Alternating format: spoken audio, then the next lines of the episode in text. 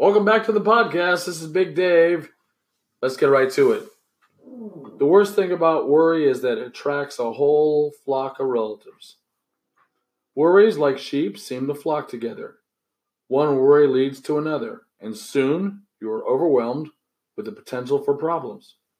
When you allow yourself to play the what if game, to speculate about additional problems that one potential problem might cause, worries multiply, each making the next seem worse. If you must play the what if game, play to win. Focus on solutions, not the problems themselves, and the additional problems they may create. However serious your worries may seem when they awaken to you at midnight, if you analyze them carefully, you'll find that every problem has a solution. So let's talk about it. That's Saturday, October 27th, that we're talking about today. We're going to fast forward here in a couple days, do three episodes in a row. So Saturday was Fantasy Fest. Got in a bus with 59 other people, drove down to Key West, spent seven or eight hours in Key West, and then Kane got back on the bus and drove back. So here's the worst thing about worry is that it attracts a whole flock of relatives. Now, anything could have gone wrong from the time we got on that bus till the time we came home. A lot of things could have happened. We could have missed the bus. We could have gotten a flat tire. We could have had, you know, a couple of episodes on the bus like we did a couple of years ago, this, that, and the other. We couldn't have had a great time. It could have been raining. There's a lot of things. But I didn't worry about any of those things. What I worried about was the 59 people on the bus that I was in charge of, making sure that they had a good time, keeping them entertained, keeping them semi sober, so that when they got there and the bus doors opened, they had a great time. Also, was my job to make sure they got on the bus, back on the bus, still half sober or half drunk, depending on how you look at it.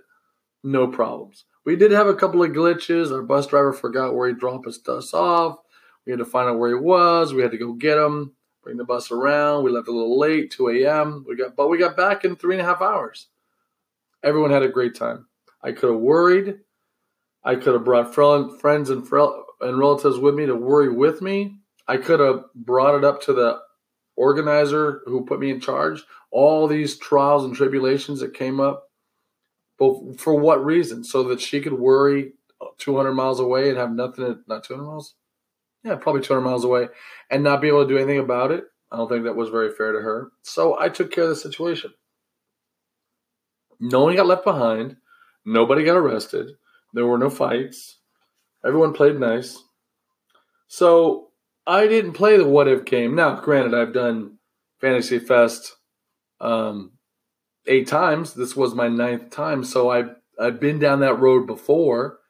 And I took measures this time around to make sure nothing would come up out of nowhere. I mean, I, I planned for the best, prepare for the worst, kind of a thing. Worry is a very powerful thing. I mean, we talked about this the other day as well. I mean, walking to the to the to the gym, I could have worried myself to death about was I going to get jumped or mugged or, or tired or lose my way. Not that I could lose my way because I had GPS on my phone or actually Google Maps, but I am I am a big worrier. I worry about a lot of things. As I get older, though, I try not to because what's the point, really? Um, did I really want to keep me awake all night worrying about this event? No, but I, so I didn't. I had a great time. So the, the meditation asks that you just not try to worry about everything. What you should do is anal- analyze your worry and find a creative solution for each each problem that you worry about. So it's a little bit shorter than normal, but it is what it is. So this is Big Dave, and you go and have a great day.